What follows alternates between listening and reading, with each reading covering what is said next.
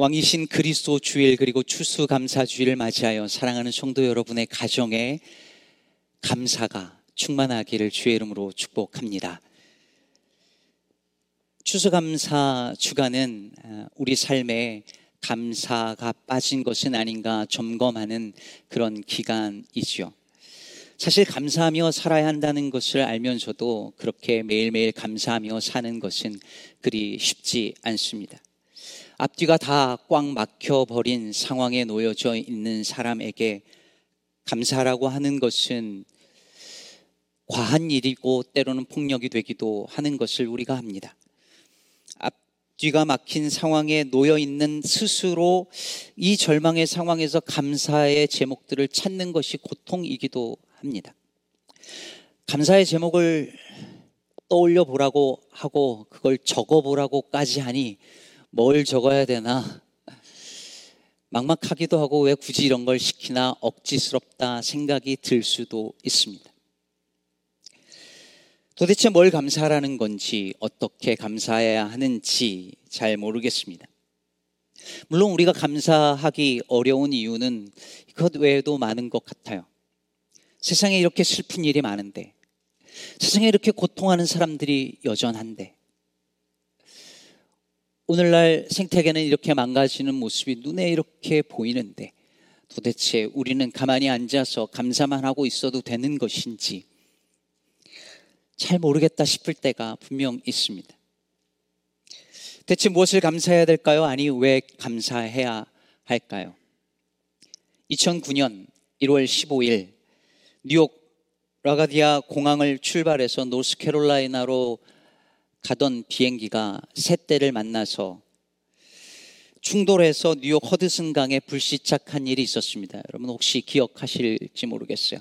허드슨, 허드슨 강의 기적이라고 불리우기도 하고 설리라는 제목으로 영화도 나왔습니다. 저도 그 당시에 뉴욕 인근에서 살고 있었는데요. 당시에 미주 교계 소식을 알리는 한 한인 신문에 그 비행기에 탈 뻔했던 목회자들에 관한 기사가 나왔습니다. 비행기가 불시착했다라고 하는 기사 밑에에 이런 내용이 있었습니다. 내용인 즉슨 목회자들이 원래 그 비행기를 타기로 했었는데 비행기 값이 자꾸 오르니까 다른 비행기로 바꾸어서 그때 JFK에서 출발하는 다른 비행기를 탔다는 거예요. 그리고 기사는 이렇게 말했습니다. 순간적인 선택으로 사고를 피하게 된 이들 목회자들은 한결같이 하나님께 감사를 돌렸다. 당시 저는 이 기사를 읽으면서 이 기사가 이렇게 마무리되었으면 얼마나 좋았을까 생각을 했었습니다.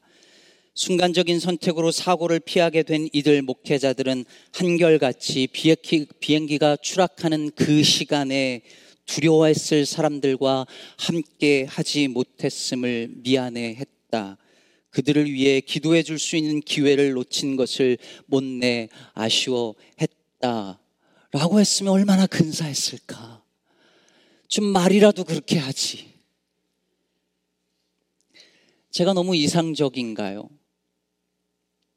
남의 고통의 자리에 함께 하지 않은 것이 내 감사의 조건이 되는 것이 아니라 오히려 그것이 미안함과 아쉬움의 조건이 되어야 하지 않은가 적어도 그리스도인이라면 목회자라면 그러지 않았어야 하는가라는 생각이 너무 강하게 들어 아쉬웠던 기억이 납니다. 그래서 저는 그 시절에 한참 혈기 많은 그 시절에 감사하기가 어려운 거예요. 어떻게 감사해요? 가난하면 가난해서 감사가 안 되고 풍요롭게 산 적은 없지만 조금이라도 나으면, 나아지면 미안해서 감사가 안 되는 거예요. 그런데 참 놀랍게도 사도 바울은 저와 같지 않았습니다. 빌립보서 4장 11절에서 바울이 기가 막힌 말씀을 하시죠. 어떠한 형편에든지 나는 자족하기를 배웠노니 나는 비천에 처할 줄도 알고 풍부에 처할 줄도 알아. 모든 일, 모든 일, 곧 배고픔과 배부름과 배고픔과 풍부와 궁핍에도 처할 줄을 아는 일체 비결을 배웠노라. 그는 풍부할 때도 자족했고 비천할 때도 자족했습니다. 그는 풍요롭든 가난하든 그 어떤 형편에 놓여 있든지 간에 감사할 줄 알았습니다. 어떻게 그럴 수 있었을까요? 그의 감사의 근거가 그의 풍요로움에 있었던 것도 아니고 가난함에 있었던 것도 아니고 어떤 상황에 있었던 것이 아니라 그의 감사의 근거와 이유가 오직 그리스도 예수 안에 있었기 때문이었습니다. 그래서 바울이 이어서 그 유명한 말씀을 그 다음에 그래서 하는 거예요. 내게 능력 주시는 자 안에서 내가 모든 것을 할 수 있느니라. 제 초등학교 때 칠판 위에 하면 된다. 딱 써져 있었어요. 이걸 아시는 분들은 좀 연식이 되는 분들이 하면 된다. 근데 이 구절을 하면 된다의 기독교적 버전으로 생각하는 분들이 있어요. 예수 믿으면 내게 능력 주시는 자 안에서 뭐든지 하면 된다. 근데 이 말씀은 예수 믿으면 뭐든지 할 수 있다라는 그런 말씀이 아니라 그리스도 예수 안에 있으면 어떤 형편에 있든지 즉 부유해도 자족하고 비천해도 자족하고 그 어떤 형편에서든지 나는 감사할 수 있다라는 그 말이잖아요. 내 감사의 근거가 내 자족의 근거가 어떤 상황에 놓여 있는 것이 아니라 그리스도 예수 안에 있다는 말이었습니다. 오늘 본문은 벨사살 왕 원년에 다니엘이 본 환상에 관한 이야기입니다. 다니엘서는 순서대로만 가지 않습니다. 느부갓네살 왕, 벨사살 왕, 뭐 다리오 왕 얘기했다가 다시 지금 벨사살 왕 때에 다니엘이 본 환상 이야기를 하는데 다니엘의 포로 생활이 이미 한참이 세월이 흐른 뒤입니다. 학자들은 다니엘이 이미 노인이 되었을 때였을 거라고 말하기도 합니다. 여러분, 포로 생활이 이렇게 길어질 줄 몰랐을 거예요. 청소년 시절에 왔어요. 근데 10년, 20년, 30년, 40년, 50년 세월이 그냥 흘러갑니다. 어쩌면 이 유배민들은 조금만 기다리면 집으로 돌아갈 수 있다는 희망 가운데 하루, 1년, 2년, 10년, 20년을 버텼을지도 모릅니다. 근데 아무리 기다려도 그날이 오지 않았고, 다니엘과 세 친구들은 예루살렘 함락 포로 전에 그 끌려와서 아마도 한 50년의 세월이 흘렀을 것입니다. 시카고 대학 신학교 교수였던 랭던 길키가 쓴 산둥 수용소라는 책을 혹시 읽어본 분들이 계실지 모르겠습니다.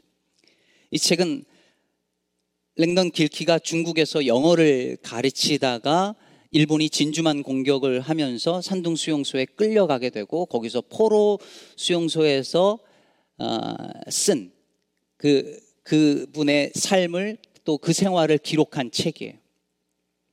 거기 이런 대목이 있습니다. 제가 잠깐 읽어 드릴게요. 우리 대부분은 전쟁이 쉽고 빠르게 끝날이라고 낙관적으로 예측했다. 우리 중 다섯 명은 전쟁이 6개월 안에서 끝날 것이라고 확신했고, 한 명은 1년 반 정도라고 예측했으며, 단 한 명만이 승리하려면 2년은 걸릴 것이라고 확신했다. 그로부터 거의 3년이 지난 1944년 10월, 나는 이런 예측이 기록된 일기장을 들춰보면서 거기 쓰인 숫자들 아래에 제기랄이라고 써놓고 있었다. 아무리 기다려도 그날은 오지 않았어요. 그런데 그들은 어떻게 버텼을까요? 어떻게 살아냈을까요? 일제강점기를 보낸 우리의 선조들은 우리 어르신들은 어떻게 버텼을까요? 다니엘은 다니엘의 새 친구들은 아무리 기다려도 그날이 오지 않는데 어떤 마음으로 그 시절들을 보냈을까요? 그들로 하여금 여전히 그 현실을 믿음으로 살아내도록 하는 힘은 어디서 오는 것이었을까요? 오늘 봉독한 본문 앞에 보면 다니엘이 환상을 봅니다. 7장 3절에 보면 큰 짐승 넷이 바다에서 나왔는데 그 모양이 각각 다르더라라고 말하고 있습니다. 여러분 히브리적 사고 고대 히브리인들의 사고 방식에서는 바다는 하나님을 대적하는 괴물이 짐승이 나오는 곳이에요. 하늘이 아니라 바다에서 짐승이 네 마리가 올라오는데 첫째, 둘째, 셋째, 넷째의 모습이 다 달라요. 근데 그 중에서도 넷째가 중요한데 넷째 짐승이 아주 강력해서 모든 것을 먹고 부숴버립니다.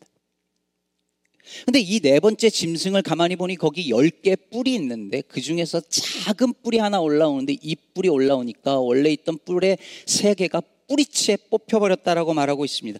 이 작은 뿌리 가장 강력한 힘을 보이는데 거기에는 사람의 눈 같은 것이 달려져 있고 말도 하더라라고 말하고 있습니다. 지금 이게 어떤 모습이었는지 그림으로 잘 우리에겐 그려지지 않고 무슨 뜻인가 싶고 그냥 개꿈 아닌가 싶기도 합니다. 그런데 여러분 성경 공부를 좀 해보신 분들은 아실 거예요. 지금 이 다니엘이 꾼 꿈이 뭘 의미하는 거죠? 앞으로 일어날 다니엘이 보게 될 새로운 제국들의 그 모습을 보여주는 거잖아요. 그래서 흔히 말하기를 바벨론이 물러가고 메데, 페르시아, 헬라 제국, 로마를 상징하는 짐승들이다라고 우리가 보죠. 하지만 어느 짐승이 정확하게 어느 나라를 말하는 것인지 정확하게 말하기 어렵고 학자들마다 조금 다르기도 하고 사실은 그게 그렇게 중요하지도 않습니다. 다니엘서 읽으시는 분들 자꾸 이 짐승이 어느 나라냐, 뭐, 한때, 두때, 반때 이게 도대체 몇 년이냐, 이거 따지다가 전체 다니엘서가 말하는 그 메시지 다 놓쳐버리는 경우가 많아요. 진짜 중요한 것은 뭐냐면, 이 환상이 보여주는 것가 뭐냐면, 상황이 점점 악화된다는 것입니다.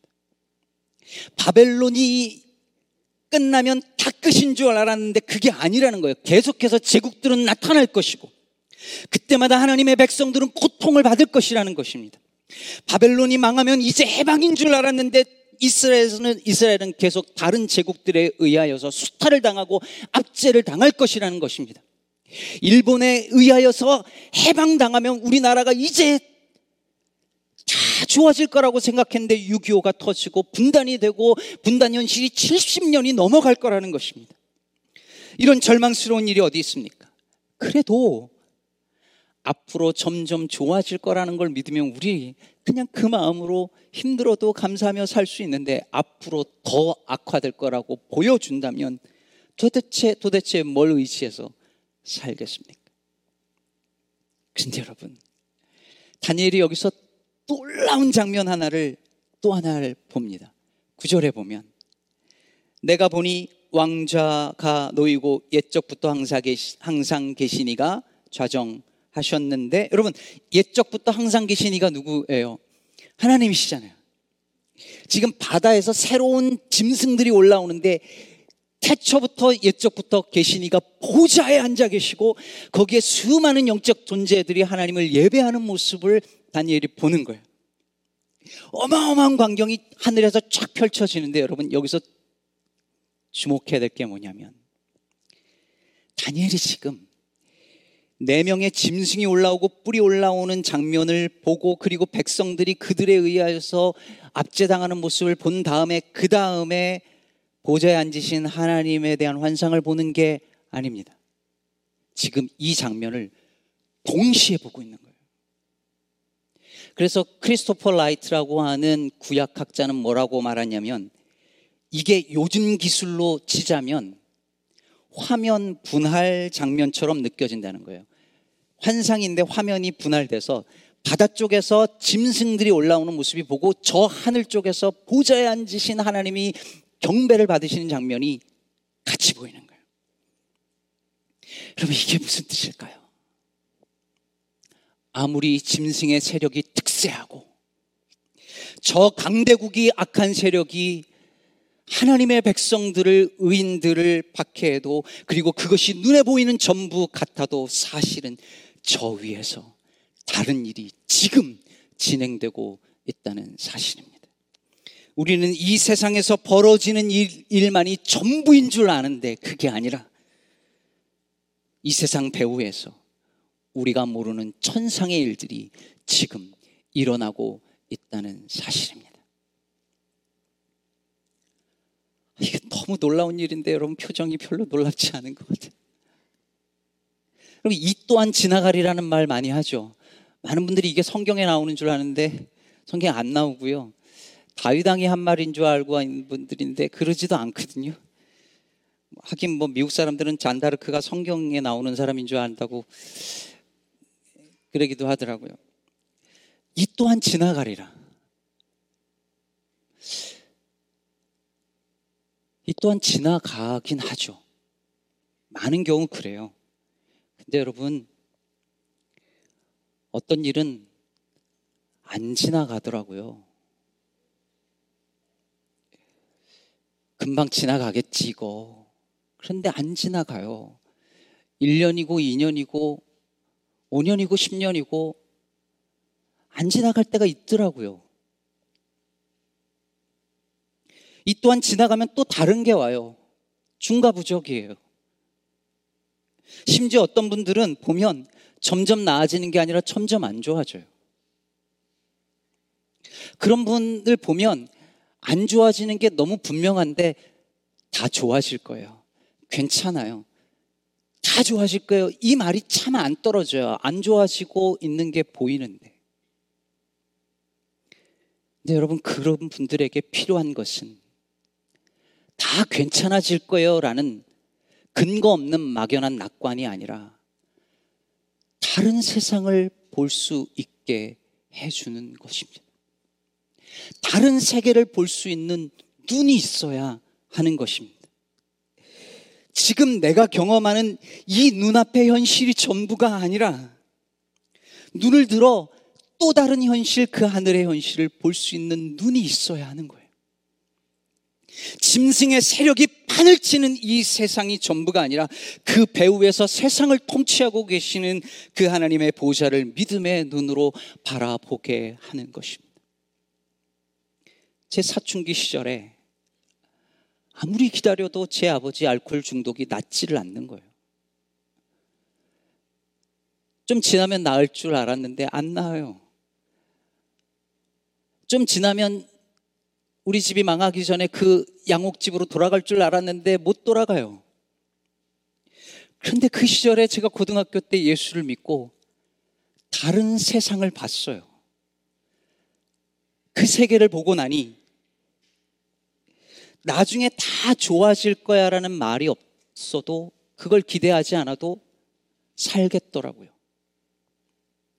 내가 속한 세계가 이게 전부가 아니라는 걸 알, 알고 나니까 나중에 좋아질 걸 기대하지만 나중에 아니라 지금도 충분히 좋을 수 있다는 걸 알겠던데요. 다니엘은 짐승들의 세계만 본 것이 아니라 천상의 세계를 보았습니다. 그리고 그것을 보았기에 그 땅의 현실을 믿음으로 이겨내며 살 수 있었던 것입니다. 역 군대 다녀오신 분들 그런 경험 있지 않나요?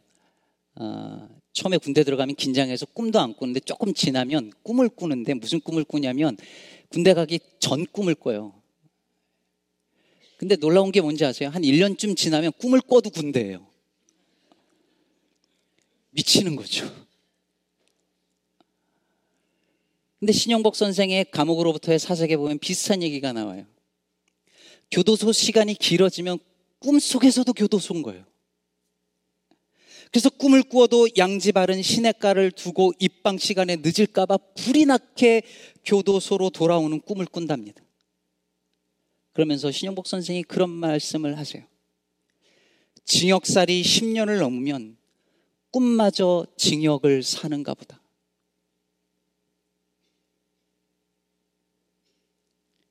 그래서 저는 다니엘이 꾼 꿈이 이게 너무 놀라운 거예요.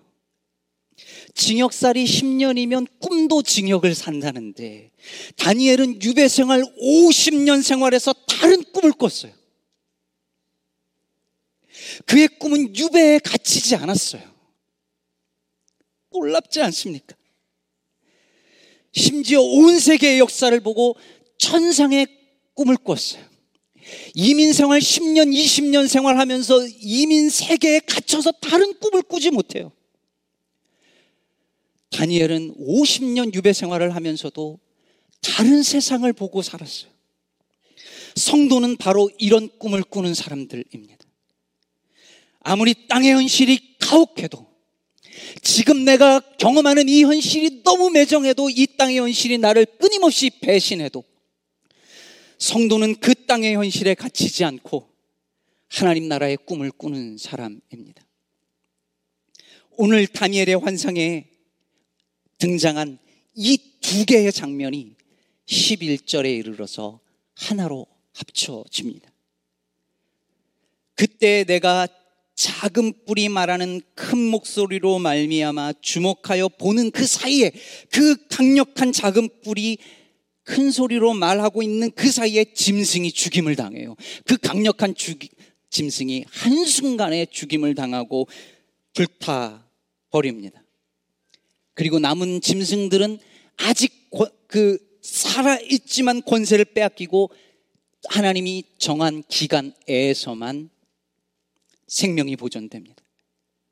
그리고 13절 보면 내가 또 환상 중에 보니 인자 같은 이가 하늘 구름을 타고 와서 사람처럼 보이는 어떤 이가 구름을 타고 와서 옛적부터 항상 계시니 즉 하나님에게 나아가 그 앞으로 인도됨에 그에게 권세와 영광과 나라를 주고 모든 백성과 나라들과 다른 언어를 말하는 모든 자들이 그를 섬기게 하였으니 그의 권세는 소멸되지 아니하는 영원한 권세요 그의 나라는 멸망하지 아니할 것이니라.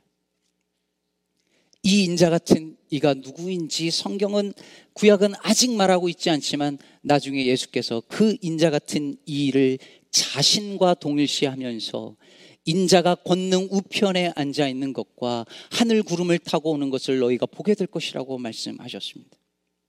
다시 말해 예수 그리스도께서 다니엘이 본 그 환상 그대로 옛적부터 계시니 하나님으로부터 나라와 권세를 받고 온 세계를 다스리시는 왕으로 통치자로 오셨고 오실 거라는 말씀입니다.